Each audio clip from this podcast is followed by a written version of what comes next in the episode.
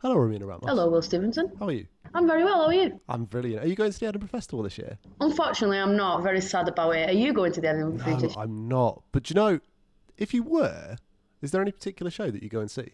If I was going to the Edinburgh Fringe, I would definitely go and see Do You Remember the First Rhyme by Lisa O'Hare. Lisa O'Hare. Why should I go see that? You should listen to that because it's an inspiring tale about how you rediscover creativity later on in life. Wow, that sounds emotional. It is emotional. It is also very funny, and it's very inspiring, as I said. So anyone who's going to the Edinburgh Fringe this year, they should absolutely seek out Lisa O'Hare. And do you remember the first rhyme? And go and see that. Can you find her on Instagram? You can find her on Instagram at the Lisa O'Hare. I'll go and follow her. That sounds great. Yes, you should definitely go and do that. Right. Should we get on with the podcast? Let's get on with the podcast. Lovely.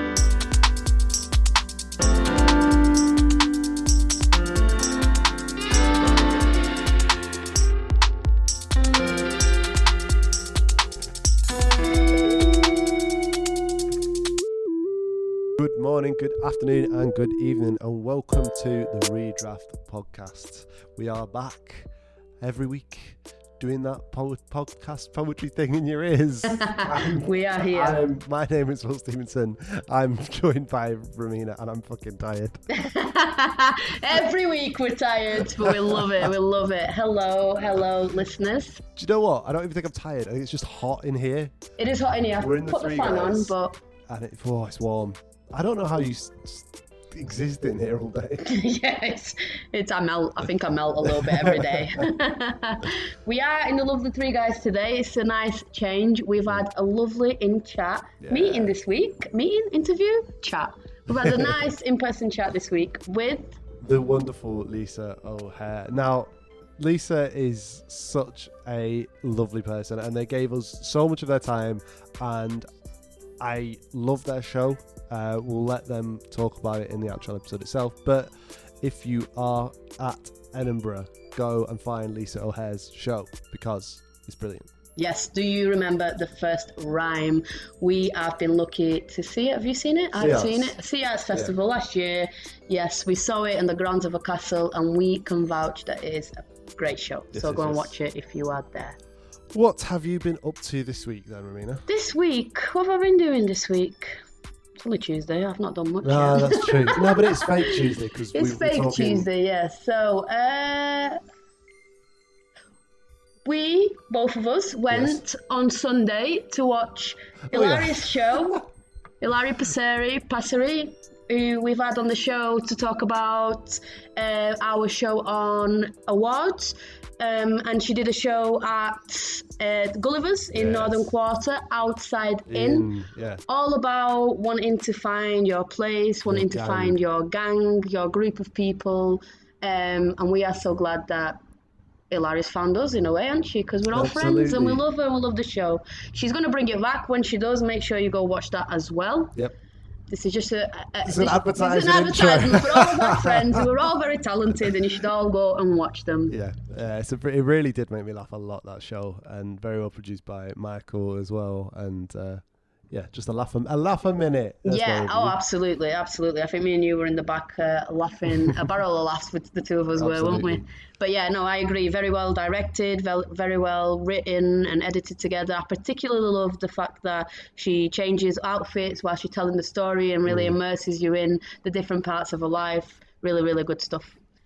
Now, vitally, uh, before we let you get on to the interview with uh, Lisa, tomorrow, Thursday, the 3rd of August, we have got a live show with all new poetry from myself, all new poetry from Romina, and half an hour of amazing stand up from Adam Evans. Just before he jets off himself to Edinburgh, uh, he's just recently got four stars for his crisp review show at the Manchester Fringe. Uh, he's a brilliant comedian, he's a brilliant performer, and he's actually a very, very good poet as well. He used to host Verbose. Host Verbose. Uh, come and check it out. We are dying to see you, and we can't wait to share with you what we've been working very, very hard on. Um, yeah, anything to add? Just please come.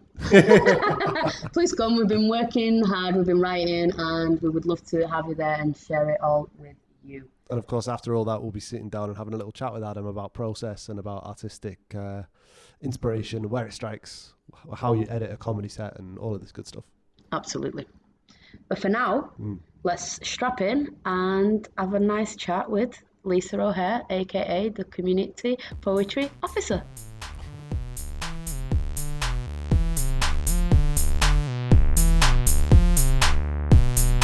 Okay, so we are in the Three Guys Cafe uh, with an in-face episode this week with the lovely, lovely Lisa. I think that's your nickname, lovely Lisa, Lisa O'Hare, uh, the mother of poetry, as I've heard you described by someone. But I'll yeah, take I'll it. take, I'll take that for you. Um, so, how are you? How are you? Are you happy to be here? I'm great, yeah. I love it. Just to immediately No, start I'm really now. not. No, no, no, no, no. Yeah, lovely, lovely that. Lisa, the mother of poetry goes, nah. Well, we're very happy to have you. Uh, we've been wanting to for a while, and we think this is the best time just before you head off to Edinburgh with your whole team, your whole entourage behind you, which we'll get to. um, My but anyway, in the podcast, we always go right to the beginning. So we'd love you to tell us a little bit about where you grew up, what that was like for you. Okay, yeah, I like that bit um, because I like starting at the start. Yes. So yeah, I um, grew up um, just outside Wrexham, um, and my parents were teachers. So um, my mum was a primary school teacher, and she loved teaching me to read, and I loved reading. so she would give me um, books, um, and we do like spelling tests together. So it's kind of an early love for words came from m- my mum, um, and yeah, um, so that's kind of always been in me, but I've I've lost it a few times along the way. Yes, yeah. um, so I will assume then that by the time you get to high school and you're being taught literature and poetry and stuff like that, you're engaging with it very much at that time. Kind of, but um, that's when it gets boring. Yes. Um, so, so all the stuff that um, you would get um, when you were little, it would just be just purely for the joy of reading. There were obviously the ones that you'd have to, in primary school, you'd have to get through the levels of books Yeah. and go, I'm on the red book, I'm on the blue book, or whatever Mm-hmm. that was. Um, but when you get to secondary school, you had more um, set texts um, and it took the joy out of it a lot more.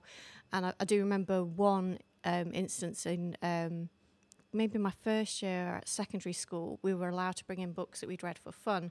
And I think I'd re- um, read a book about there were two twins. What were they called? Sweet Valley High twins. It's one of those books, and that we were talking about. Um, kind of different genres of books like uh, mystery and romance and intrigue and I, I put my hand up and said I've got, I'm reading a book that's just like that um, and I said I was re- reading a Sweet Valley High book, and then everybody laughed at me. I was like, "You've not?" I was just thinking that you've not read it, but it really, it really did. What are you reading? Yeah, exactly what you read. I put my hand up and said I'm reading something, and now you're all laughing at me. Yeah. Um, yeah, it wasn't a very cool book, that's for sure. Uh, but um, I, re- I do remember that as a admitting to what I was reading at that time and being laughed at. But then, in terms of what was being taught, uh, particularly as I got up to A levels and GCSE, some of it I loved, like To Kill a Mockingbird, absolutely loved. Seamus Heaney, loved that stuff. But something like Chaucer, no. I had no, I had no headspace for it. Shakespeare, I found, it, depending on what it was, in, inac- inaccessible to just about palatable. Um, but actually seeing it come to life as a theatre show, absolutely, I can get my head around theatre and how things are delivered makes Yeah. a huge difference. But um, if it's just on the page without that awareness of stuff, I also found things like um, we were we were given Sylvia Plath Yeah. uh, before we were maybe well, certainly I was emotionally capable of understanding all of the things that were in there um, and being taught very heavy subjects um, through the medium of literature. So it's good to be taught something about those subjects, but also I may I may not have been ready for some of those subjects and uh, and have the understanding of what, what they were trying to convey at that at the ages that I was Plath given is them. heavy for high school. Do you, do you no, think that? no, and I, I probably wouldn't either. I don't think, Yeah. unless Yeah. it was with a very specific, like extra reading group. What? Do you remember what age you were? That would be A level. A level. Yeah, so okay. did it- Okay, I oh, did- A levels a I I little. did I did literature at Yeah. A level. Yeah. Yeah. Yeah. So I completely agree with the whole Shakespeare thing. Like, Mm-hmm. I remember the only literature other than half casts, what we spoke about already, being in the, the poem that the only poem that I remember being taught in school. But the only literature I remember is Shakespeare, Mm-hmm. Romeo and Juliet, Macbeth. Did not engage with it whatsoever. But I have seen it in theatre. Mm. A lot later, like in, on uni trips, for instance, where I've completely engaged with it. But it's been modernized, obviously, you know. But it's completely a different experience. I don't think I could pick up Shakespeare and read it even now. I Yeah. don't- That's not. It's not the purpose of it, is it? I agree that I think it's really weird when people do that because it's not you. You wouldn't sit down and read the dictionary front Yeah. to back, which is essentially the same thing as what Eminem does script that. is. yeah, exactly. You shouldn't do that. And um, it is meant to be performed, you know, live in front of you. That's part of what the joy of it is. And it took me a long time to get around to Shakespeare, but I really love it now. I love teaching it, Yeah. and I love the different ways into it. Like recently, I read a thing in preparation of sort of looking at teaching it this way at some point of reading Romeo and Juliet as a study on like different forms of masculinity and toxic masculinity. And I was like, wow, that's amazing because you can look at it in all these different ways. But it, at that point, it depends on how good your teacher is or how passionate they are as well, Yeah. right? Did you have a passionate English teacher? Oh yeah, it- yeah. So, so I've I'm still in touch with one of my Amazing. A-level English teachers, Oh, wow. and she, she's in, incredible. Um, and I got a, a lot out of her lessons. I got a lot out of all of the lessons. It was me, I, I, I kind of yeah, it was a subject I loved I, in, enough to choose to do it at A level, um, and I did I did well in that A level as well. So, and that was because I was taught well by people who did love the subjects. It's just you know they've got they've got to get us through the syllabus. So that's not the same as teaching a, a, a- pure love of, of reading and, and literature. Um, but yeah, it is always something I've loved. So that, that going back to Shakespeare and seeing it performed live, that, that did change how I was then able to relate back to it. I remember doing Death of a Salesman, now we're talking, that had gone out of my head, but I remember that. And then that's taken me back to all of these other kind of um, shows and plays that my my mum used to take me to. So we'd see um, Brian Brian Friel plays at, at, at Liverpool Royal Court. We'd go to see that. So yeah, I've been really lucky um, as a a youth and a child to see all of these really great plays acted out, and then that does help you reading different forms of literature, but. Um, that genuine, just doing it for the pure joy of it, has changed throughout different parts of my life. Yeah. So when, so after school, then did you you went on to college? You did your A levels, Yeah. so you're still very much into reading. Were you writing then? Uh, probably, probably not. No? No, no, because I was just such um, s- like a study freak, Right. like student I just wanted to pass all my exams. yeah, I had to pass all my exams, so I, like I'd left no more space for you know proper enjoyment. So my um, my creative um, outlet and would have been more listening to music and going to concerts and going to the theatre, that type of thing, rather than sitting and reading more. Yeah, yeah. Um, I read a lot to just get through all my A levels. I chose what did I choose? I did English literature, history, and politics. Oh, so there was a lot of reading, wasn't it? Yeah, So yeah, yeah, yeah, I didn't want to do any more reading in my spare time, probably at that time. yeah. And I'd say with literature, you probably had to do a lot of the classics or like big, Yes. dense texts. Yes, Yeah. yeah. Oh, I love Wuthering Heights as well. Yeah, Yeah, yeah, yeah, really yeah, did love that. Oh, so we Yeah. had Wuthering Heights, we had Death of a Salesman, Yeah. that's where you did Miller, yeah? Yeah, And you were talking about Plath earlier. yeah. Is that the big three? And I think so. Because Yeah. you do one, I imagine it's the same. yeah, and there's still. Chaucer was yeah. in my A levels as well. Right, yeah, yeah, it's Yeah. Old English. Yeah. Yeah. It's fascinating the way that that's basically exactly the same as what you do now if you were going to start an English literature Yeah. A level. That's a long time ago. Same, So, yeah. same authors. That's crazy. Yeah. That's Yeah. You still, insane. you still do Miller, Surely, definitely. you would definitely.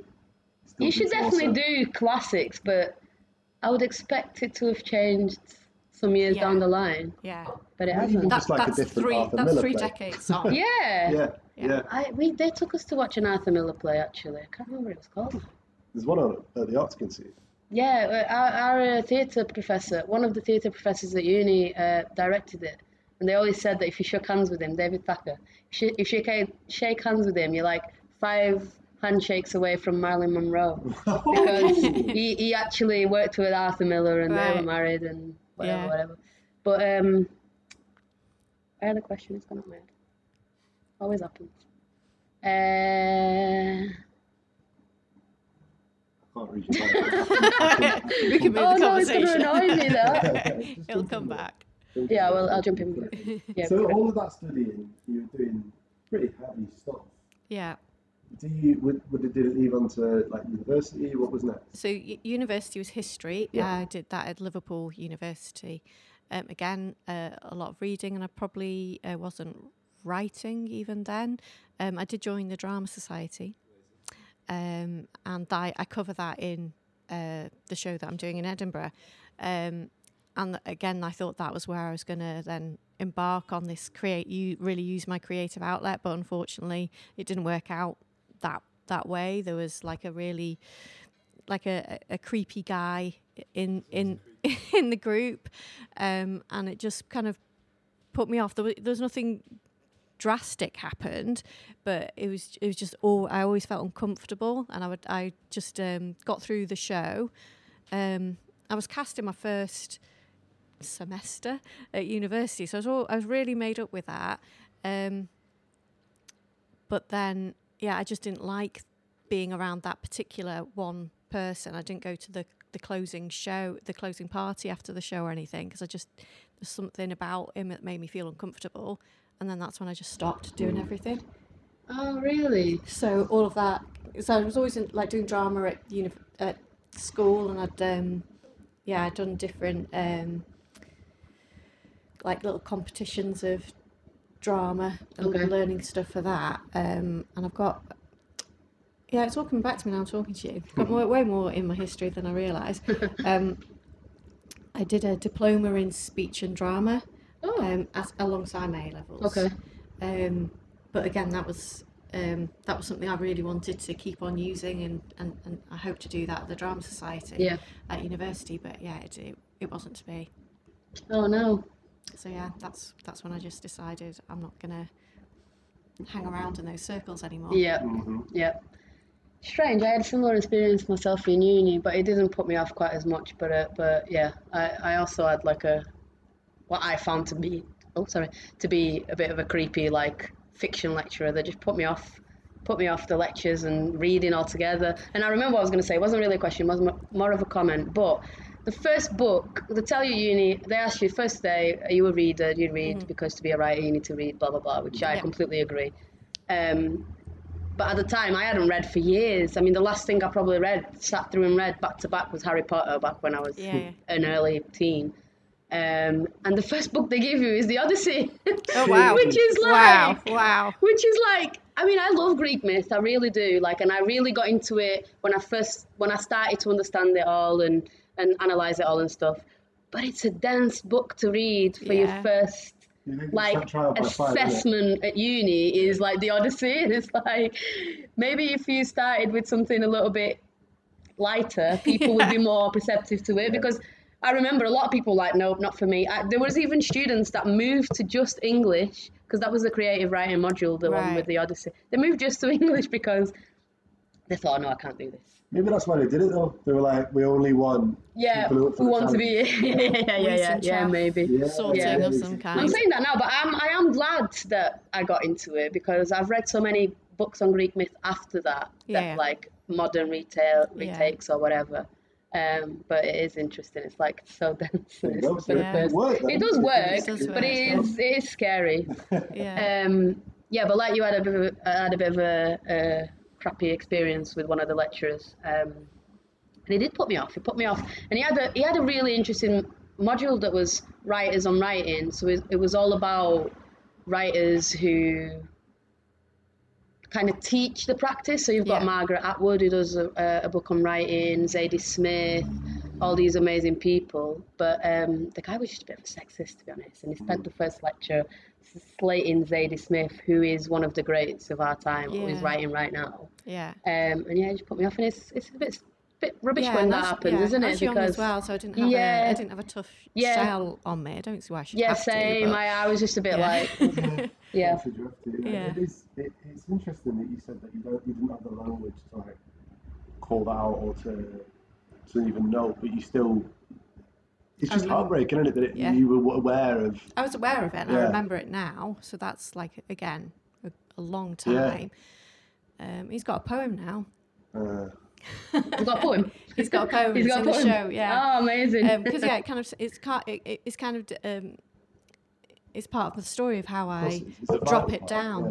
right. and just think, okay, well, that crowd's not actually for me. Yeah. I'm gonna just study. And Yeah. that- that is, I was going to say, is, was that what you were like at uni still? Like Yeah. a bookworm, still all this? Yeah, going so I just went into my studies and Yeah. music and uh, going to gigs, and they, they were my two worlds really. It's kind of studying Yeah. and listening to music as, as the outlet. Quite a big change as well from like a town near Wrexham Small to like the, the heart and soul of a big uni city. Yeah. What was that experience like? So Liverpool is a it was a great city. Mm. Again, I went. It was mid '90s, so Mm-hmm. uh, Cream was just open. Like it was at it, it was the nightclub of the world. It was one of Yeah. the super clubs The as they to were be. known at the time, um, and that was that was so good to, to go to places like that. I never felt like cool enough to be there, but I'd go on student nights, and if the Chemical Brothers or someone big was playing, I'd get there and like feel like I was like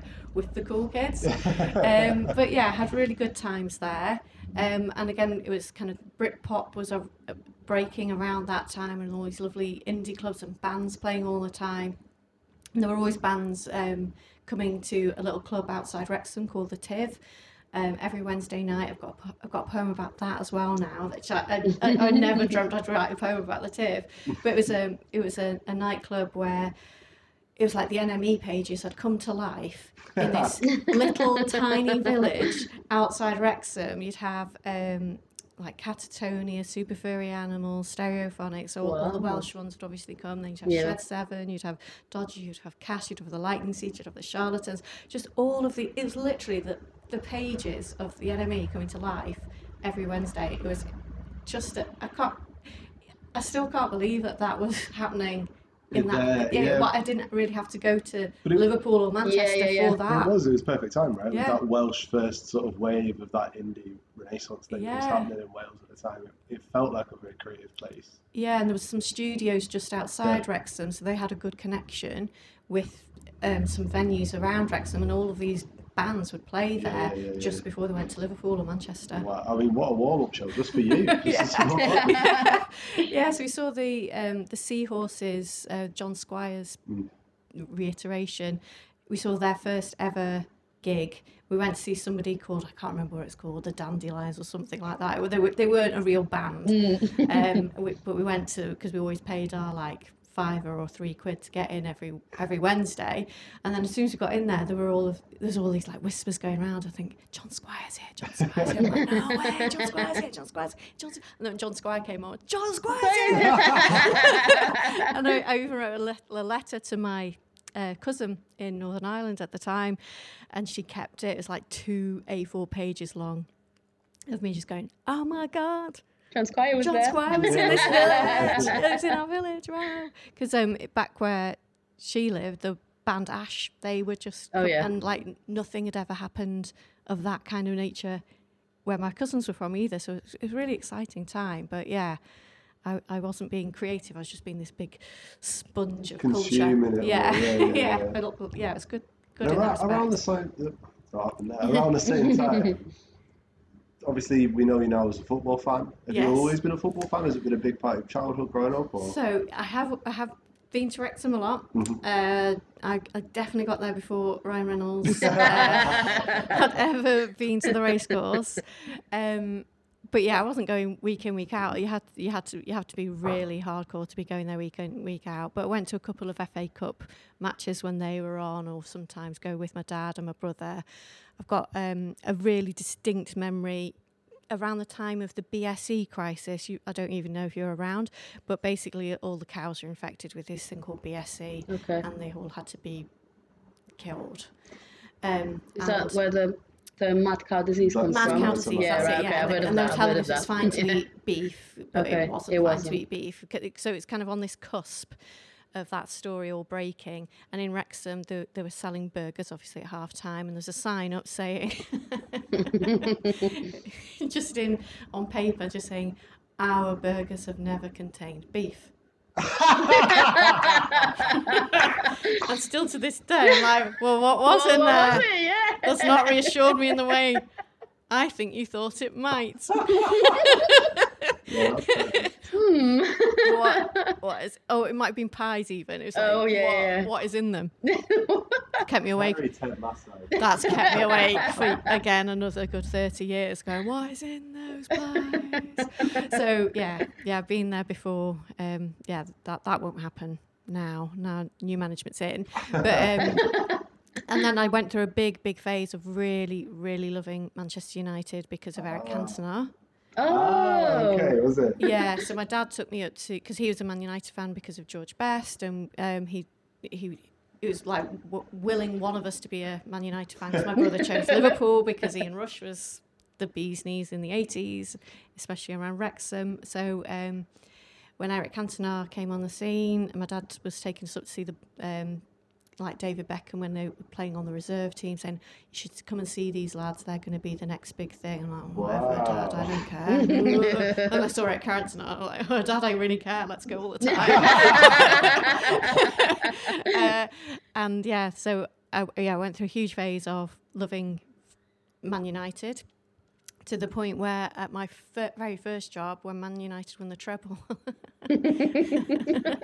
I went into work a very corporate office in my in my uh, Man United top, uh, I, and ev- and I got told to go home and change. Oh, But, yeah, there was there was city, city fans in Oh, the office, weren't they? Who were bosses. So Oh. the bosses. yeah. Brilliant. So that was, uh, but yeah. So, and then when Eric Cantona stopped playing, yeah, I realised it wasn't as, you know, I wasn't as dedicated to, To United as you were. as it was. Um, but also, I kind of class myself a bit like, maybe, a bit like Eric Cantona because he's got two halves to his life, and I'm now got my, and he's a poet. He's a poet, yeah. and i used to love him, and she said that to me before. Eric Cantona was a poet, yeah. Yeah. He's a poet, yeah. He's a poet and yeah. he's an artist, he's an actor, and he's a singer now, apparently. Yeah, apparently so. So, Got an yeah. album. Oh, let's get him on the pod.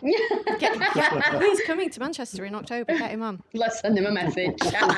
But don't tell me because I will be an embarrassment. But um, yeah, so yeah, that's where yeah the football has been there. But um, and yeah, the renaissance of Wrexham through Ryan Reynolds and Rob McElhenney is phenomenal and very exciting. yeah. very exciting. Yeah, I keep seeing uh, Ryan everywhere in the UK. Sat down with Rishi last week about to talk about Wales.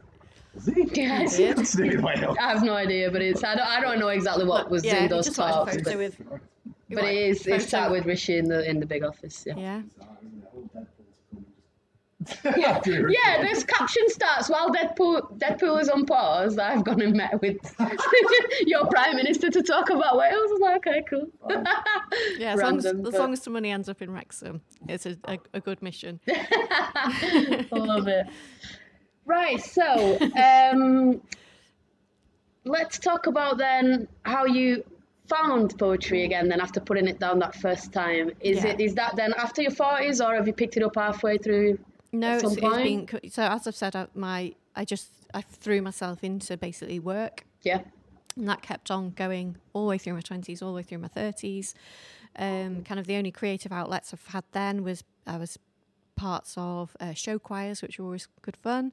Um, but I didn't find them till my 30s. And then I did um, some ushering at shows for what is now Home Theatre when it was the Manchester Library Theatre. Oh. So I was on the outskirts looking in a bit Yeah, yeah, closer. yeah. And I was like, and I, um, I'd go to the fringe festivals and go to lots of comedy and theatre, and I'd still consume so much throughout my 20s and 30s, um, but I wasn't doing anything. Um, I wasn't writing secretly. I've checked. I was like, have I, have I been doing it? Have I checked? But no, I, um, I was like looking at my diaries, like, did I write anything, any inspiration? No, it was all, Can that rhyme? Can I say that rhyme? no, that's all very functional di- diary stuff. But that that makes sense because I I, re- I literally did not go home. I'd work from. I'd work too too much. I'd, I wouldn't go home. Yeah. So it it makes complete sense that I don't have any secret writing Notebooks. from those times. What? what do you think it was that drove you to work so hard at the time? Oh, that, that's probably a whole um, therapy session, to be fair. Which I won't offload on you because you don't deserve it. Yeah, it's a question. Yeah, it is a yeah, yeah, yeah. No, it is kind of. Um, I'll, I'll. I'm not really too sure. I kind of tr- try to explore it a little bit in my show, but Mm. kind of without going too deep on myself because um, I don't. I'm not ready. Uh, you know, I've just found my outlet, but I'm not quite sure why or what I'm going to do with it. Um, but yeah, I definitely did. Some, there's something about um, the cultures that I was working in um, as well. Um, there's a, that Yeah. was rubbing off on me and uh, e- easily influenced and un- um, like saying yes and not saying no. That there's all of that's in there. I'm sure I'm, I'm nodding my head because I'm relating to it, not because I'm like, yes, you are very, you are very, no, it's, it's because I'm, I agree. Like working in the chef industry, like, yeah, I was at points working like 18 hour days Yeah, for like six months yeah, and it just drove myself down. But it was because of that. Again, I'm very, like, very, uh, at the time, I was very impressionable and just wanted to, like, I wanted the chefs to like like me and I wanted to climb Yeah. up and so I'd just be like, yes, I'll come in at nine o'clock and go home Yeah. at twelve o'clock or one o'clock at night. That's no problem at all. Um, but it's also that industry is so toxic, which I can imagine that the corporate industry is similar to that. yeah. There's a, it's an up and out kind of environments that Yeah. I've worked in. Um, and when you're younger, you don't know what you want, so you think, "Oh, I'll just go up. I'll just keep trying to do what everybody else is doing." Um, so yeah, wh- why why I've come back to where I am now, um, which is where the question started. Was it in my forties? Yes, it was. Um, there was another redundancy program at where I worked at the time, um, and they came around every about three years or so, and I. Um, I went home and I did a pros and cons list of like, do I stay and do the same job with less of a team, with less resource, for no more money? That means more work. I'm already working pretty hard. I've established that. um, do I want to keep doing that, um, or or do I want a, a bigger job, which means even more work? And I've established I've not got much more to give of myself to to, to work. Or the other option was take take the money and run and work out what to do next, which is which is where I ended up, and that was quite a surprise to me at the time, um, and it was definitely a surprise to the place that I worked. I don't think they thought that, that was a choice that was even going to be in my head, but um, yeah, for for various reasons, it was it was. I thought no, life's life's going to pass me by if I don't do something different. Um, and I didn't know what it was. I didn't know it was going to be poetry. I didn't know. I just knew I wasn't going to work um, as I didn't want to work 12 hour days in an office for the rest of my foreseeable future. I wanted to take a break and work out how to, you know, maybe just work part time would have been enough. But Mm. um, then I thought, well, no, don't just throw yourself back in to doing something that could be exactly the same. Take your time. Don't be talked into anything by people like recruitment consultants or your peers. Just take your time away fro- from it all um, and work out what I wanted. And uh, yeah, I came up with some really surprising things because I just listened to my guts for a change instead of just listening to. The logic. Yeah. yeah. yeah. Yeah. Yeah. It, so we, we, we're doing this at quite a serendipitous time, aren't we? Because that is that just over four years ago, then, Yeah. right? Yeah. And then so was it quite a quick turnaround before you found Verbose Yeah. and did your first open Yeah. mic? So that would have been. I left my job in the January. Uh, no, like late January. So I had like a couple of weeks doing not much at all, just like working out what to do. I start and then I started to kind of use Google to find th- things to do. I used um, I used it to like work volunteer, volunteer with Oxfam, volunteer with Oxfam at Glastonbury. I did that. That was good. I wanted to do. I I knew I liked art. Um, because I did art GCSE, and that is something I had always done. I had always doodled. Um, I signed myself up for an art class at the local community centre, and I, I went there every Monday while I was working out what to do at nine o'clock every Monday for six months with me and a bunch of retired people. That was brilliant. I mean, it's the best start to a week I've had in my life. Um, and then the other thing I googled was. Um, how do I put on a fringe show? And I didn't it just came from my gut, and I, I, t- I go through this in in the show in a bit of detail, um, at, and um, I didn't tell anybody that that was ever something I'd wanted to do ever. Um, or that was even a thought in my head. And I didn't tell anyone I was thinking about applying. I just applied before anybody could go, What? Why? Because I didn't know why particularly. I just, yeah. my gut was saying, mm, You know, do something exciting. You're not going to jump out of a plane. I'm not going to do a marathon. That's not my kind of thing. yeah, yeah, yeah. so this is my thing, that my adrenaline, fear, feel the fear and do it anyway thing. Um, and and that's how I ended up finding open mic, and that's led me to poetry. Because I kind of I, would go to open mic, and I told that story at Verbose of the Pies in Wrexham. I, I read it as a as a piece.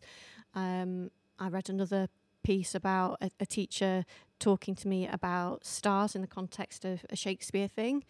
Um, and, and, really terrifying me about the size of the universe, uh, which is a thought I'd always had as a child because I was like, uh, they taught us about stars at school, and I was like, and we didn't have Google, and we didn't have, you know, you, you didn't the encyclopedia didn't tell you enough about the universe. Um, and I had all these big existential thoughts once I was told about the, we're just part this. How small we are. Yeah, and I told a story about that at, at Verbose.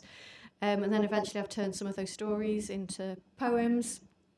And poems have started to become my favourite thing to write and perform. And then that's, that's led me into this world where I'm, I'm mainly writing poems. Yeah. Did you have a show written when you applied that first time? No. that's amazing. I love that. Yeah, that's that's ballsy. I, I told them I had. I wrote my show will be called Fly because I thought it's like I'm flying, I'm taking a leap, and then I, I just wrote a whole load of little kind of sketches. There weren't poems in it. There's there's kind of bit where I pretend to be a really um, a big caricature of a bad poet. Um, that's um, who talks about, oh, I wish I could fly away and just be. Um, so there's that, there was that bit, and then I did a bit about uh, pretending to do a TED talk um, about you know dreams and you know making your dreams come true. Yes. Uh, being an MP, just talking drivel. um, so just all of these things, and they, the the kind of premise around that show was I was on a conference call at work uh, that I didn't need to be on. Um, and it was Friday, five o'clock, and I was, I was, about to head off on a holiday. Again, tenuous link to my title, Fly. Um, and I, I, just was waiting this call out. Um, and whilst I wasn't really engaged in the call, I would just have all these flights of fancy and daydream of all the other better things I could be doing with my time. That's great. That's yeah. a great premise. That back, yeah. yeah, that sounds amazing. So the first thing is crazy. It's talk about tenuous link. I was like, wow, that's clever. That's clever. And it's fun. It is yeah, fun. Um, and I did sell that out more, more out of curiosity for people who knew me at the time. Just go, what the hell is she doing? And it was lovely. So when I did that, I felt, and I did get some strangers coming in and taking a punt as well. So that was lovely. Um, and yeah, I remember doing that show, and that was 2019 Fringe. Just and I, I felt just, I felt the most myself. I'd felt my whole adult life genuinely. I was like, this is great. And it, like my brother was there, and my family they're like, you just look so relaxed doing that. And I'm like, well, I'm having fun. I'm just genuinely having fun at last. Hooray! this is what I like. Have fun. Um, so yeah, it was um, yeah, it's a great thing to do. Wow. Yeah. So it was Verbose then the first open mic that you have ever experienced? It was the second. The, the first second. one I went to was I went to um, one that was called Monologue Mondays, and it was for actors and scriptwriters at the Eagle in in Salford. I had no reason to be there. I had no idea what I was doing. I just found an open mic online, um, and they were lovely. I brought some poems, um, and I was the only person who brought poems. Um, and because everybody else was proper actors and they're they were so good. Everyone was so good and so welcoming. I really hammed up my performance. Like I was like arms everywhere, um, but they were lovely. Um, and I was the only person reading off a card, and everybody else. They again proper actors with proper scripts. They've really rehearsed their stuff, and I was yeah.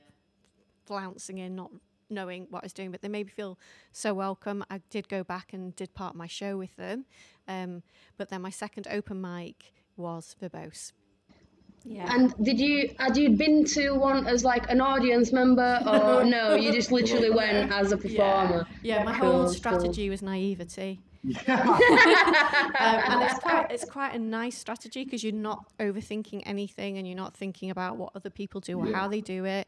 You just like go in and you're like, let's see how this goes. Yeah. Yeah, my first one was like that. To be fair, I never went to one like as to watch before, and I don't know if I'd have got up if I did. I probably would have been too like scared because I went to Same for my first was one, say. and everyone. I mean, that was a f- crazy first one to go to, but I didn't know that. No, exactly. Yeah, you It's think the all of first them are just one. mental. Yeah. People just kept losing their mind. yeah, I did a bit, but I still went. And my second one was verbose, and Yeah. you were the headliner. Oh right. That was at my second ever ever poetry Yeah. open mic was remember you verbose. being there. I Um, and I'd been following you all online and seeing like what you were up to and stuff, and I thought I'm just gonna do it. Um, but yeah, if I'd have just gone to saying watching, I don't think I'd have gone to another one. No, you wouldn't. I wouldn't have. So for, for starters, it was crazy, and it's a bit of a crazy vibe, isn't it? But, we, but that's fine.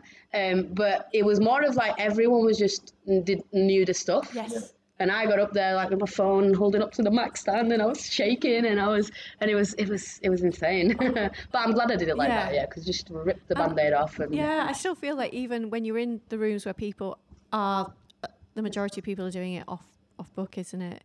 Um, most people are willing you on and being on your side, however, eh, whatever style you're doing it. And there's only yeah, Yeah, yeah, yeah. Yeah, I don't think I don't feel like I've ever been judged for doing that. Like I know people, I know I've heard I've heard people say that you know it's frowned upon, who's frowning? I don't care. But Who's frowning? who's frowning? nice. Um, yeah. Cheer, up- cheer up, Charlie. yeah, It's just a nice poem. yeah, exactly, exactly. Um, but yeah, no, I don't Yeah. feel like I've ever been judged for that. But the thing with me is, I've got I've got really good long term memory. Like I still remember my grandma's house phone back in Portugal from 1996, but I can't. My short term memory is really really crap, so I struggle to like learn my poems. I've learned a few, like I don't even like sardines. That one I know that by heart now because I've performed it so much. Yeah. But yeah, I do struggle to. I still I still read perform off book or off phone when I go uh, on off reading off Yeah. of it. Uh, know it's when not I, that, is yeah, yeah, yeah, Off off book book. means No, yeah, not reading it. no, yeah, but it's Yeah. double F in it, so it's off. You know, off the Yeah. book. Um, but yeah, interesting. Yeah.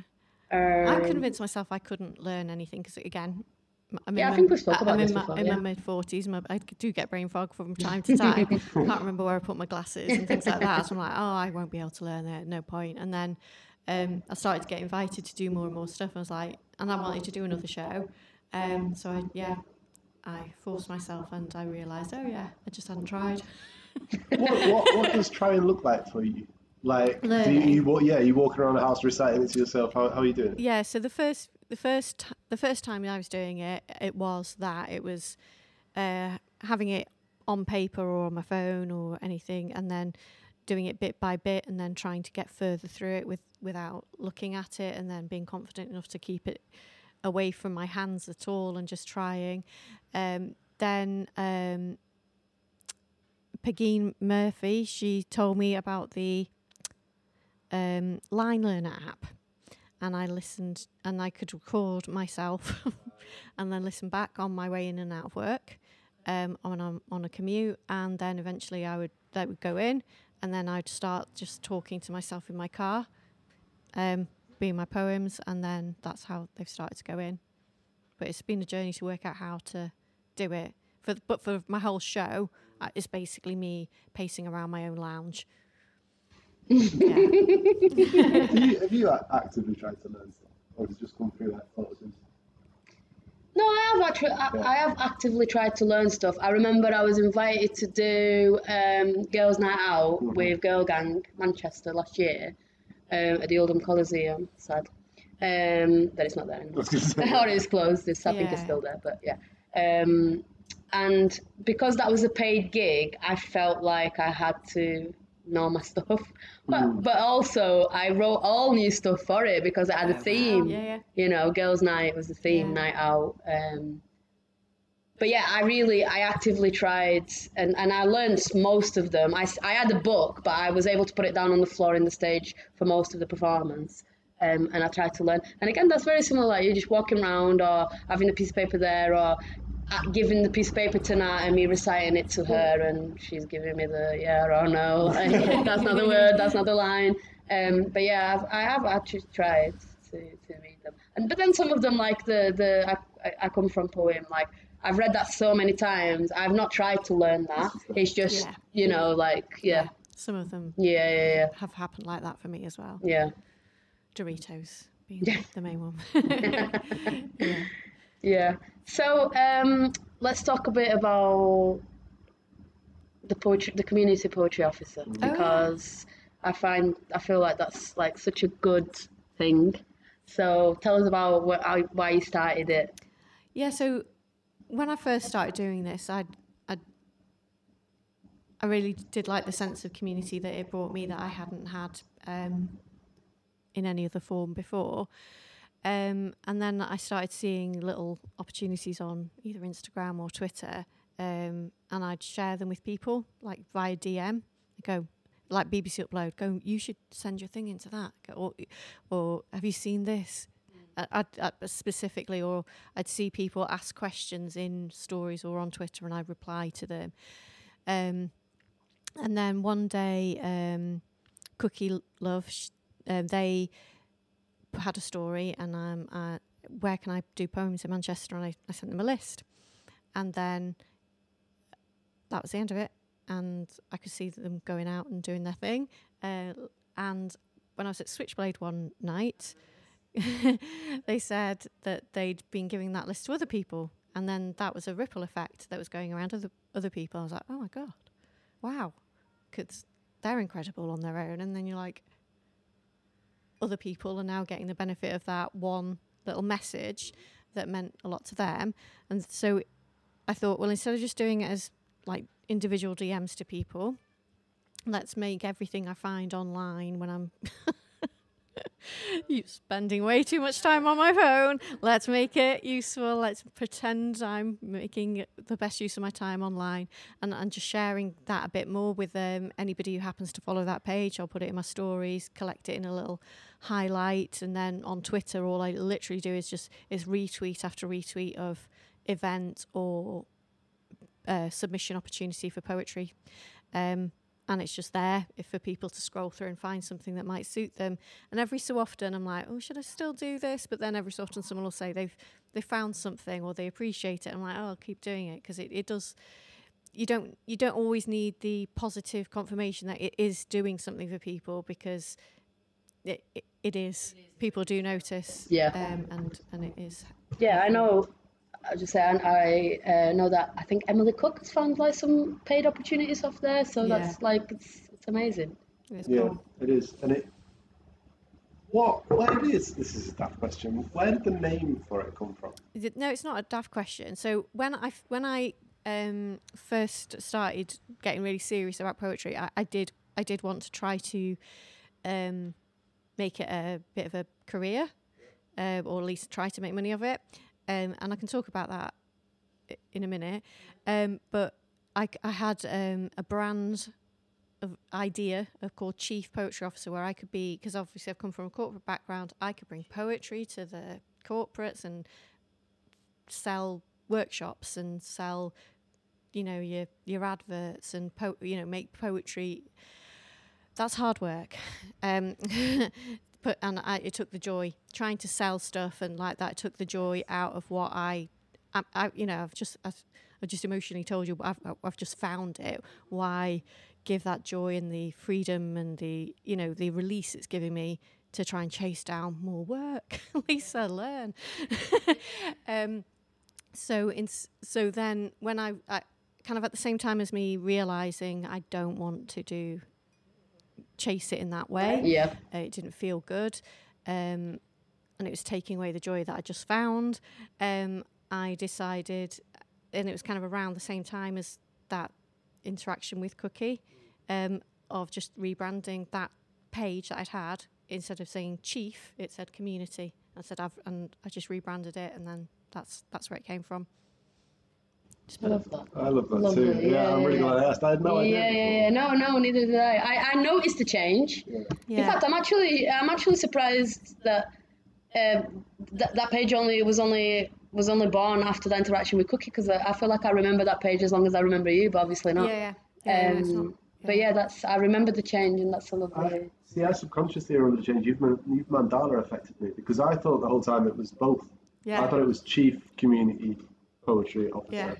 Oh right, Do yeah, I yeah. mean? No, I Yeah, remembered it changing from chief to community. I remember Yeah. that. Yeah, yeah, yeah. So the the chief came from like a somebody who I knew is big into like you know they, their job is PR and marketing, and they thought that'd be good because you could mix your two worlds together. That's what you should do, and it it, it sounded good. Makes sense. Yeah, yeah, But it? um, yeah, trying to sell it in that way, it was uh, not for me. Um, but yeah, I was already sharing these things in like DMs, and then that could get, and then you don't want anyone to go, well, you didn't tell me about it. Yeah, yeah, yeah, yeah, yeah, yeah. because it's there. Yeah. it's a lot of pressure then. Like, oh, shit, can I tell everybody about this? Like, oh, Yeah. I'm just choosing, picking and choosing. Yeah, Yeah, so yeah, no, yeah. just yeah. sporadic. It's just what the algorithm shows me. Yeah, and it's there. exactly. So if I happen to be online, it's there. It's the I'm not picking or choosing. It's just that. It's a lot of effort though, because it's it is branded, it is with graphics. I know the project's on Yeah. Canva or whatever, but you know, there's still time that goes. Yeah, into there is still time in it, and so, yeah, sometimes people have said, well, "Would I turn it into a spreadsheet?" Or a, I'm like, "Nope, Yeah, yeah, do you know what I mean? Like, no, it's You do there, enough. you can- you yeah. do enough on there. Yeah. you can because it's there." Yeah, yeah, yeah, yeah, yeah. But no, I shall not be doing that. Yeah, you can because it's there. You can because it's there. Is a really nice. I think it's an approach that everyone should have to start. Yeah, Which is that I've done this. Feel free to run with it and do what you want Yeah. with it. Um, but I've done this. yeah, yeah, exactly. Yeah, Yeah. There's room for as many different formats of lists as there, you know, Yeah. it can be in so many ways. But yeah, that's what I'm doing. Yeah, it's, it is. It is really good to see, and I always appreciate when it pops up. Yeah, and I kind of I've- every so often I explain I'm doing it because it is it's something that's given me a new lease of life, and by finding things online, that is how I started. It was basically googling things and you know searching for hashtags of poetry events, and that that's how I found things. So it's kind of yeah, that's that's how I found my new lease of life. So it's kind of giving back, and maybe somebody else will get one opportunity that, that, that changes something for the better for them. Any, oh, Yeah, it's just word it's fine. The fans, the fans just had a, having a break. It's fine. Fans having a break. It's fine. It's more of than you. Um, I wanted to. I'm going to get sentimental for a second um, because when you talk about that page, right? Yeah. Uh, when we talk about this idea of community poetry officer, what that actually is is just you. Do you know what I mean? It's just Yeah. Lisa O'Hare, Yeah. right? So there's two things, which is one, by branding it as a third party, you don't actually have your name on it attached to it anywhere, right? Yeah. Why? Because you should yeah. have credit for it. No, I, I do say run by Lisa O'Hare in the little bio, and I in my own bio I say um, run community poetry officer. Um, I think that keeps it free of any favoritism or um, pressure to, to to be anything other than just that plain resource. Um, and uh, and that that that kind of suits me. If I want to promote myself, I've got got my own page, and believe me, I'm promoting myself there enough. Uh, yeah. So um, I, I think that that's that's why. Um, it, I just feel that people can't. If it's, it's if it's a bit faceless, people f- might it, they'll, they'll send me stuff and I'll share it. Um, and then, but I, yeah, I can't fully explain it. Um, but I, f- I feel that that's that's kind of part of my logic. Is it feels less pressure. Um, it certainly takes away any favoritism out of it, even to myself. Because I'm only sharing myself. if I pop up on my own algorithm, I will because I'm obviously very closely connected to myself. Um, algorithms are clever like that. yeah. Um, you may be interested in following yourself. Yes, I am. Yeah. Um, but yeah, that's kind of why I think. Yeah, I think you have to lean into that. Whenever we, whenever I put anything on, I'm like switchblade, like redraft, like. Yeah, yeah, yeah, of course, Like, yeah, You yeah. gotta make it. You gotta Yeah. make it work for you. But I think the broader point I was getting at is that people really appreciate what you do. Um, do you know that? Um, sometimes I do. Sometimes I'm like, do I know it? Because I'm, um, because I'm obviously I'm promoting um, Edinburgh right now, and I'm still not confident in going straight into the faces of people and saying, you know, all those like things I've shared for you. Could you share one thing for me, just this one time? Because I won't ask ever again. Because I just really, really am proud of this show, and it's my once in my lifetime opportunity to do my bucket list, and then I'll go back to business as, as usual. I'll just be open micing and that kind of thing. But um, so yeah, I'm still not fully confident to do that because again, I don't want to feel like it's you know like like for like or it's I don't want to feel like it's a t- I don't I don't want to feel like I'm trading um you know it's the, the, Yeah. a whole thing I don't want to make any I don't want myself to feel like that I don't want other people to feel like they have to do anything for me in return so I feel like yeah that's how Yeah. yeah I mean, people should be doing it without being asked to, to be honest, because of how much you do for everyone else. I, I well, I, you know, just I feel I think so as well. But I, I completely understand what you're saying. Like we live in such a weird digital age Yeah. where it's like. and you've got your own little Yeah, it feels Yeah. almost like transactional, like Yes. a, like it's Yes. a like for like, and I just I hate that term, but it's it's how it, things operate nowadays. Yeah. Follow me and oh Yeah, follow follow. you. oh gosh I follow Follow for follow. No, I only that, follow no, you. I'll yeah. follow back everyone that follows me and all this stuff. when I and first it's went just on TikTok, too off TikTok. X. Um, yeah, my, my, my- yeah, my, my nieces taught me about uh, follow trains. Yes. No, Yeah, yeah, they are bad ideas because your algorithm goes absolutely crazy with. I learned about this when I was at uni and I started like a anonymous Instagram, poetry Instagram. It's not there anymore. I've deleted it. Um, but it was a, I called it working class poetry. I didn't want to have my face on it or my name on it. It was anonymous. Um, but the amount of people that was in my DMs, like, can we add you to an engagement group? And at first I was like, yeah, because I don't know what that is. like, yeah, whatever. yeah, yeah. And then it was like, right, so there was rules. So you Oh, send gosh. your post in. Um, you, you can only send two a day, but you send your post in here, and everyone that's in the group has to go on, has to like it, has to leave at least four words in the comments, no emojis, like all these rules. No. But but but I was getting 400 likes on my posts Yeah. Every day, Yeah. and then. But the, it was That's so job, isn't it? time consuming. I would have to go on, and every time someone sent a post in, you'd have to go on and like, and then how many variations of four-word sentences can you do? I like this very much. This is very well written. Like things like this, and it just became. I had no idea of that. Yeah, Wow, that it is was a lot of crazy. work that people but, but these people knew how the al- algorithm worked Yeah, yeah, because yeah. it was like it has to be four words. Yeah. You can't have emojis in there. You you know it has to be this. It has to be that. Like they knew exactly how to work the algorithm. But the thing is, you have to save the post. You have to do this. You have to do that. Oh no, I'm not. But the thing is, the engagement like went up. Like I had, it was like a business account thing. Um, so you know, you could see how many how many accounts you reached and all these things. Um, and the How- How much of it engagement, was real though? Well, it was real people that was in the group because they They talked about random you had to things. do. Yeah, yeah, yeah. So- Only doing it yeah. because you had to do it. So it was like organic, but not, Yeah, it's but not in a way because it was real, but it was real people, but it wasn't. but they're not like. Yeah, and I remember Yeah, oh, I got I, I delete I was in like five for like a month and it was just taking too much time anyway. I had assignments to do. I was at uni, right? But other than that, I I remember I wrote this poem um, and I wrote it for an assignment and I posted it.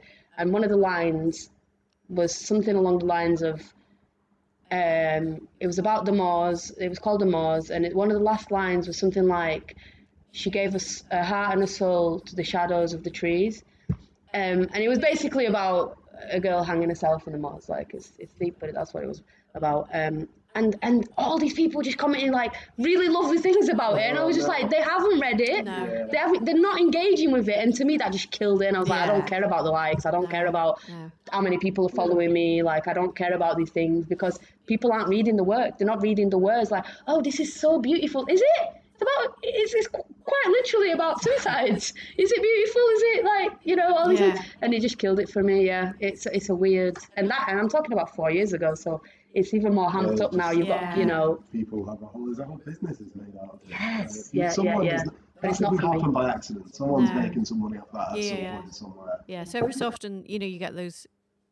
Oh, DM me, promote it on Yeah, oh. winged, the winged worst, words or the something. worst. Sorry, Uh, your winged words. I've just cut- that's pulled that out. It's now, yeah. mad because like it's we think we're such a small group, right? Of like poetry. Do you know what I mean? Like, and there's all these pages dedicated to like this is hashtag UK poetry or whatever, and it's fucking hell. Like, what what if you're doing something more mainstream? But people aren't reading that poetry on No, there. no, exactly, people yeah. are just like engaging with it because that page has Yeah. a million followers that are probably bought and, Yeah. and, and, you know all these things. Like people aren't actually Well, engaging with that. That's if not you where you go every morning. you know? yeah, we don't we don't go and No. read our poetry there, do we? Like you know. Oh, I replied to one of those um, in a comment recently. I said, "Does this cost money?" And he said, "Yes." And then, and then, but it's very reasonable. I was like, and then he sent me a DM with the, and I was like, "It's not reasonable." and I replied uh, in in in my own post underneath. Thank you. I've seen. No, thank you. I, I do not make money from poetry, and I do not intend to invest in it in this way. But it's just want that. Maybe that's my next bio. I do not make money, and I do not wish to invest it in this um, way. like them people who've got the things on the door that says like no cold Yeah. callers. They need that. for Yeah. We Yeah. got that. We got that. Remember when we started the doors was gonna say, Instagram yeah, and we yeah. got someone being like, "Oh, should we pr- uh, promote this for you?" And one of us replied being like, "Yes, please." And then they sent us like a, Yeah. a quote, and I was like, Yeah. "No, we're we're a CIC. Do you know what that means? Like we we've got no money. We're making no money. We just That was that one was so that, you know, it was obviously like a bot page that changed its location every now and then. Yeah. So it was like best businesses in Bolton or something. Yes, yes. But it had like 200 million followers or something. Yes, right? it's a Salford There's one as way well. more people that actually live in Bolton. Do you know what I mean? Yeah. really strange. And yeah. like, no way can this be okay. It just doesn't make any sense. It would not all be based here. And then it was like just the most bizarre businesses, wasn't it? Someone's doing like I don't even know Happy Meals or something like. Yeah, it was like takeaways, car valeting. You Yeah. had like also computer IT stuff on there. You had all sorts. And you there was it- nothing related to the art. No, I wonder if no. it works because or, and have people paid for it. It's very confusing when you get. To, I've seen those pages. yeah. Yeah, I it know the does, it mean. boggles my mind. You think it must work. for Yeah. someone. No, so I'm not. I'm not operating on that level on community poetry officer. It's No, very, oh, I love it. Very That's a deep. April Fool's Day. very To DIY. start, I'm charging five pounds for something. Uh, yeah, the, the page would be empty, uh, which is fine and fair and right. None of us are making any money. Well, Not enough to invest. You, you touched on it earlier, like that idea of careers and trying to make money from it. It sounds like it's something you backed away from.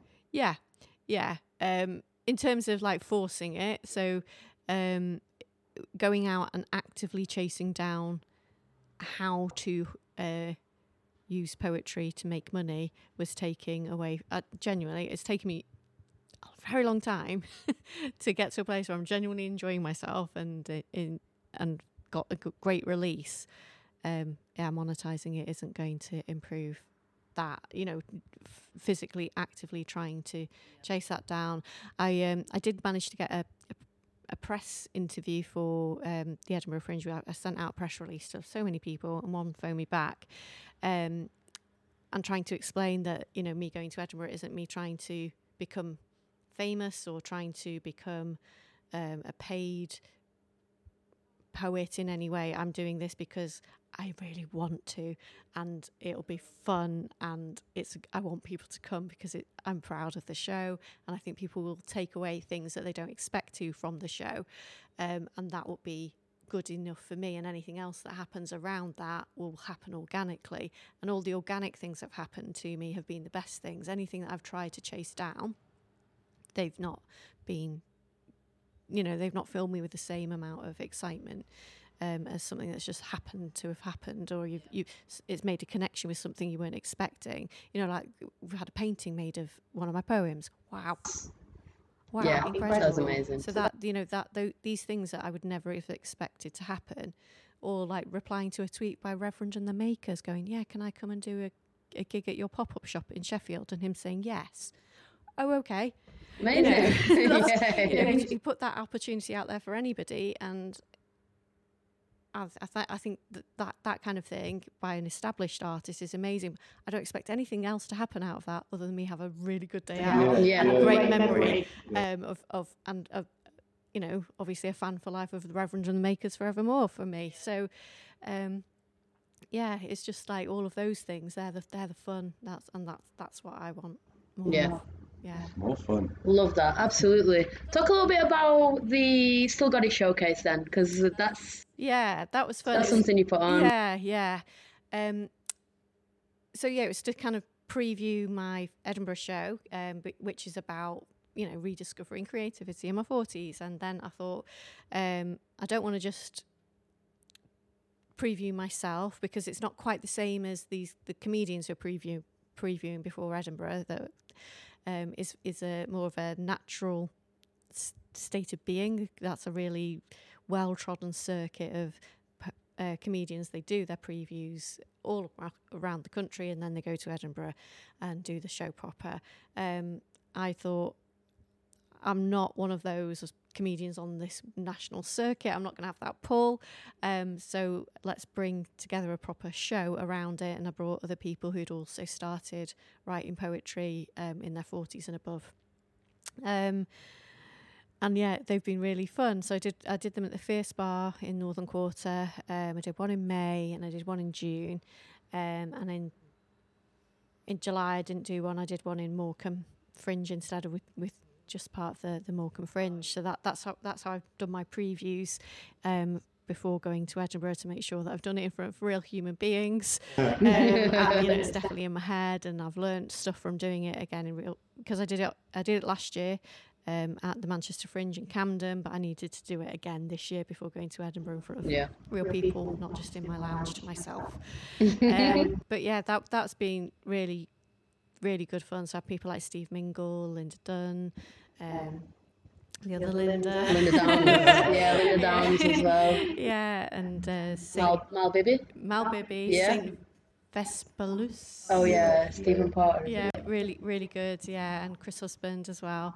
Um, Chris is great. Yeah, so that, they were really lovely, um, and yeah, get to see them them have a bit more of a spotlight on their stuff because they all got twenty minutes each, and I got to really get to, to know their work better and them better as well. So yeah, it's just a lovely night. Yeah, Lovely, lovely, lovely, lovely. yeah. Right, we're uh, got coming up more. to time. One more. Yeah, go, go, go. Which um, I want to talk to you about the like regenerative process of verbose and Yeah, yeah.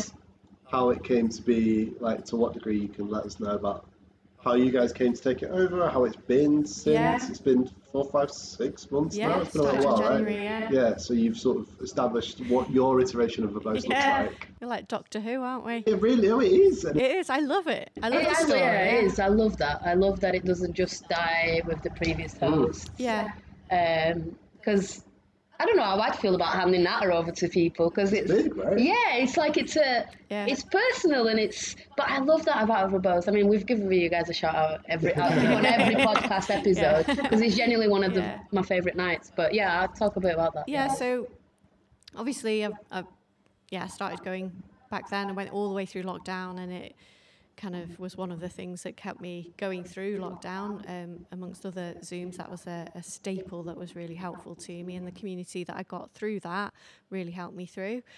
Um, and then when it came back, I obviously had my Headline. headliner and I did Yeah. that, and then it, it just um, yeah, I, it, it's it's become part of who I am in terms of poetry. Before um, Adam and Amy, who were needing to go on and live their lives and get more, uh, you know, time for themselves to create and develop the way they want to live their lives.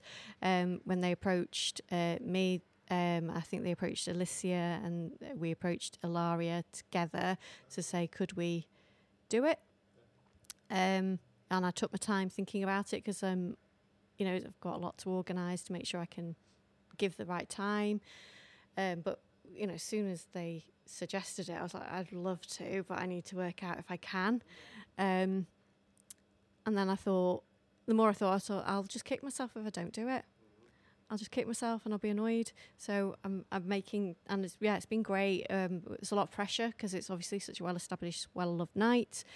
Um, we don't want to mess it up. That came with the first couple, um, and then yeah, we've started to find our feet um, in the way we interact with each other, and we we try to keep it as relaxed as we can, basically, and let let the people who are there, they're the ones that make the night, not not us, because and there's always a good balance of different people and that where they are in their career. It's always a new face. Uh, we seem to have new faces in the audience every time as well, which is lovely. Um, it's just it's just so well done. We're, we're, we're yeah we're we're we're very aware we're, we're caretakers of a precious thing we don't want to break. Um, but yeah, we've absolutely loved it. Absolutely loved Yeah, it, taking it it it does feel different now, and I, I I don't really know how you can quantify that. Yeah. But I've been to seven, four different renditions. Of Jesus Christ, four different Yeah. renditions of Verbose, and they always do feel different. Yeah. In that, I think your personality seep into what it is, Yeah. Without it being about you. Yeah. That's, that's not what I mean. But just in the feel of a place, it's it's funny. It's like you can have two bars that serve the same pints but feel different. You know what I mean? Yeah, yeah. can I find that interesting because but I, I, the only one I went to, obviously, other than yourselves, was Adam and Amy. But Yeah. I find it interesting you say that because I feel like nothing's changed. As hmm. in, like, I've been a few times with you guys, and I just feel like it's it's just still verbose. It's just got different people up there, but it it, it doesn't feel like odd.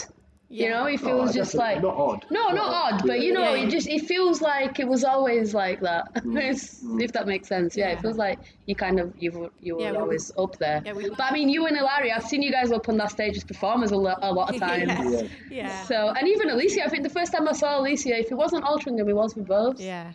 Um. So maybe it feels natural for that reason. Yeah. Did you know the other two well before? Uh, Alicia and Ilaria. Yeah. Um, not not hugely. Kind of again, mainly developed more online through lockdown, um, and I've met uh, both of them outside of uh, spoken word evenings. I've met them both for coffee and you know, lunch and stuff. Um, but yeah, we definitely got closer because of verbose. Um, I did a lot more online stuff with Ilaria during um, lockdown. Uh, we, we did another night called Heard, which was just storytelling, true storytelling. Incredible, very funny. It was her and Steve Mingle um, and me were always on it, and then another guy called Kev, um, and a guy um, from down south, and then all these people from like America dialing in. It was it was really good. Um, so I kind of felt that I knew Ilaria a bit better because I'd heard all these true stories, like, and she'd heard a lot of my true stories. So that that that felt, um, yeah, good to me. So yeah, it felt like a friendship was forged in that time with her and Steve Mingle. Um, but yeah, now I know Alicia better as well. So yeah. Oh, they're both good eggs, aren't they? Yeah. I love Ilaria.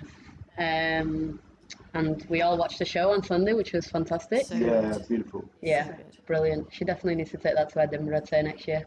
Um, right, yeah, we need to wrap up. So, I just before we actually ask the big question, I just want to talk a bit, a little bit about editing because I'm a big editor. Yeah. we're on the Redraft podcast.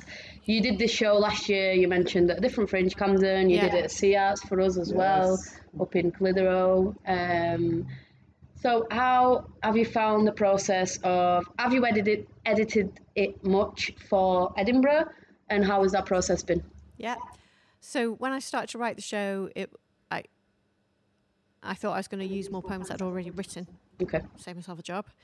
Uh, no, it, didn't, it didn't flow well. It didn't flow well, um, and it, it turned into the story of you know l- loving poetry as a and reading as a child to losing it a little bit in the middle with A levels and then definitely losing it and then coming back to it. Um, and I found all of these little stories that I'd always told throughout my life and built poems around them, um, including that guy we talked about earlier. Yeah. Um, so, and they they didn't come out first time. Every time I went back, I was like, "Oh, that's that feels forced." So there, there was lots of editing of the, the the script, particularly the storytelling parts.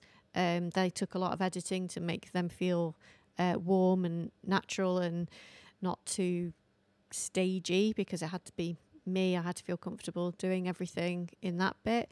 Um, and then since performing it, I learned a little bit more about performing a show compared to performing poetry at poetry nights. Because again, when I was pacing around my room, uh, my lounge learning it for the first time before I did it for the very first time, um, kind of between each poem, I just I was mentally leaving a, a spot for maybe a click or a clap, but that isn't what people expect in a show. And I was like, oh, that threw me the first after the first poem. I was like, no, I've just got to go, keep going straight in, no breath, keep going. So I've learned how to perform it a lot better. Um, I've learned how to be a bit, bit, bit more natural with it, and I've also I've, I've put in a few more poems, uh, particularly towards the end of the show, uh, that tell a little bit more about how I've got from the epiphany to ending up in Edinburgh, basically. Yeah. So yeah, As as in general, are you a big editor? Do you edit when? Do you find that you write a poem and you're like, okay, that's ready. I'll I'll maybe post a video of it on TikTok or Instagram, or do you go back? different i've got lots of different ones. So if if the ones that i'm particularly if they're reactive to something or they're just on my mind um i'm i'm not spending ages editing them. I will they they don't go out in first draft but i think oh that that that'll do. I'm happy with that. It's, it says the message you know I, it's i know it's not one i'm going to send off to a magazine, a magazine or whatever yeah. so i'm like well that because it doesn't work for that kind of environment, but it works well for me telling a nice little story or getting a little laugh. Um, I'll, I'll I won't spend ages doing that. I'll probably spend more time, if it's particularly if I'm videoing myself doing it, that editing process. you know, the amount of times I'll just miss misspeak a word or right at the end. Yeah. Right oh god, I'm the same. Yeah. 10, 15 yeah, yeah, takes of the same video. yeah. So that, that there's a lot more going into what looks like a oh that's a nice you know, but I love that you're quite honest about that video. online because you. I remember the one with your niece walking in and you're laughing. like it's so great, but it's great that you, yeah. you put it out there because it's it's the truth. It's, oh. it's a lot of the times it happens to us. Like your dog, your dog might bark while you're trying to read the line, or yeah. you know, oh. my nephew might walk in while I'm, you know, it's, it's... she came in absolutely ripping me to shreds. It was funny. Going, love that. Yeah, mimicking yeah. me. uh, puts me in my place. Yeah. Um, yeah, but uh, but if it's a, a poem that I think I want to send to a magazine, I'll, I will spend more time and making sure it's right. Um, and there's loads of poems like that that are, you know, sat in my drafts. They're ready for the right thing to, to send them to. Um, yeah, so I've got a mix of approaches. It just depends on the, the actual yeah, what it's for and why yeah. I'm doing it. If I'm doing it for a, a big emotional reason, that'll probably stay in my drafts and I'll spend longer over it. But if it's just a a quick cheap reaction type thing, well, not cheap, but just a quick reaction thing. Yeah, yeah, yeah. yeah I won't spend ages. Like party game. yeah. which came up, which which uh, with the video, the video is being released recently. You, yeah, yeah. you posted it again. Yeah, yeah. great. It's it, it's great, but it's annoying. It's annoying that it's still relevant yeah. now. Yeah. Yeah. Hmm. Cool. Well, that segues perfectly into the big question. I'm going to let you ask it, mate, because I feel like I've talked myself through the whole episode. So, yeah, I'm going to hand over to Will for the big redraft question. You know what's coming. so, I'm phrase it for the audience because it might be their first time. So, on the redraft podcast, we like to ask every guest that we have about the one thing that if they had a little poetry time machine, a writing uh, time traveling device. they could, root of their pen, they could go back and change one thing in their career, in their writing, lifetime. What would it be?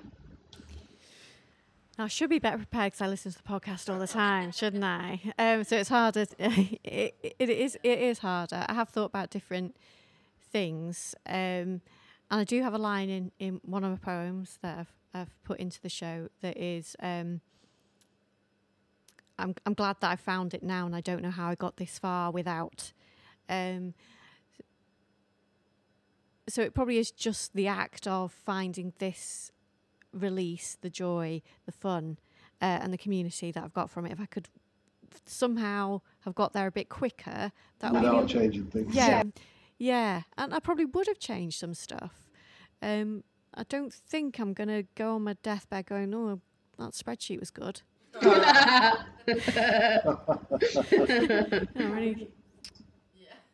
No, no, no, no. Remember that.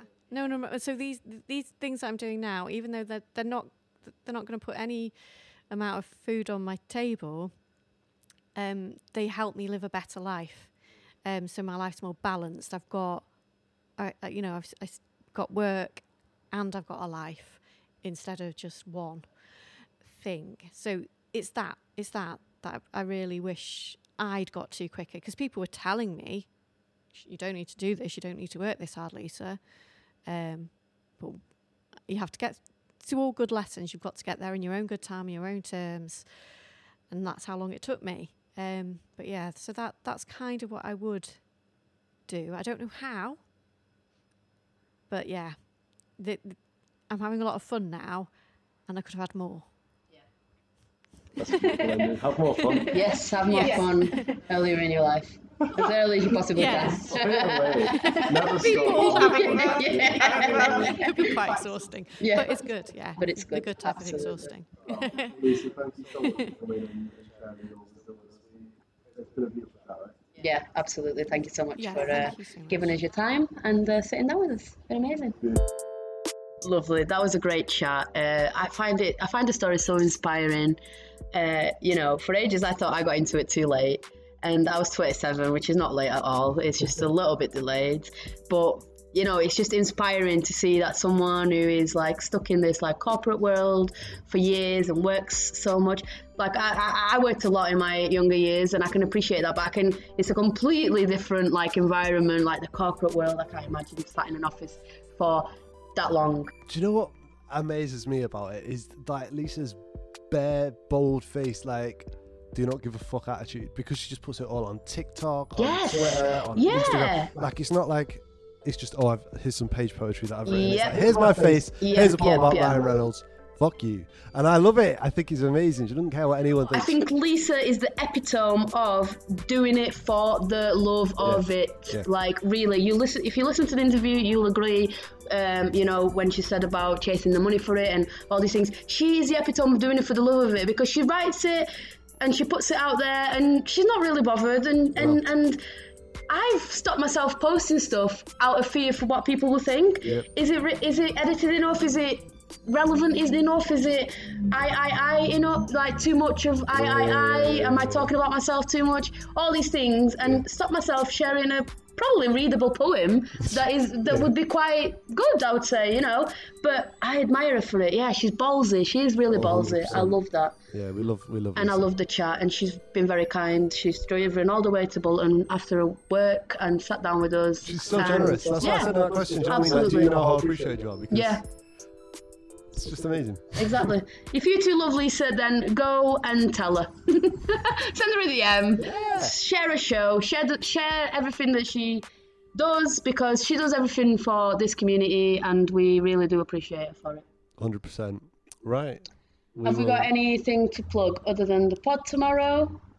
We've got Nata coming up. No, Yes. We- Well, we got both. We got Switchblade. Yeah, Switchblade first. Sunday, the twentieth of August. oh, that's late. No, it's not. It's the third Sunday of the month. Okay, it's just fair enough. it- fair we're always the third Sunday, so sometimes I feel like the last ones are like 16th, 18th, Yeah, but yeah, yeah, yeah. It's weeks with five. Uh, this is really boring. No one needs to know this. When it's a five-week month, it feels like it's a bit earlier than when Ah, it's a yeah, four-week yeah, yeah, month. yeah, yeah. Fair enough. We can edit that out. no, leave it in. It's this. Cha- I'm sorry. I don't know what's going on. It's a very chaotic intro and outro today. Yes, but, you have got a fantastic switchblade coming up. Who have Yes. you got headlining? We've got the amazing Jack Coverdale headlining, uh, along with a veritable uh, smorgasbord of open micers who are competing for a space to join our headliner of headliners in September, uh, where they'll be joining everybody who's headlined it since last September in a big showcase special event, including yourself. That includes me. Yeah, we can't wait for that. So it's. Uh, I'm it's already gonna rooting for someone on the lineup. I'm not going to say. I'm not going to say who, but I think come everybody knows gi- this plays. Come down and give them your vote, then, don't yeah, you? yeah, yeah, yeah, yeah. absolutely. No, I've not been for it for ages. I'll, I'll make sure I'm down for this one. Amazing stuff. Um, yeah, and then we'll have Nata at the end of the month. I will tell you about that next week. Yeah, bless. We've got another exciting thing coming up, but I will tell you about that next week because that's not till September. So Ooh come back next week to listen to all the exciting news. For now, see you in a bit. Goodbye. Sorry, I love it.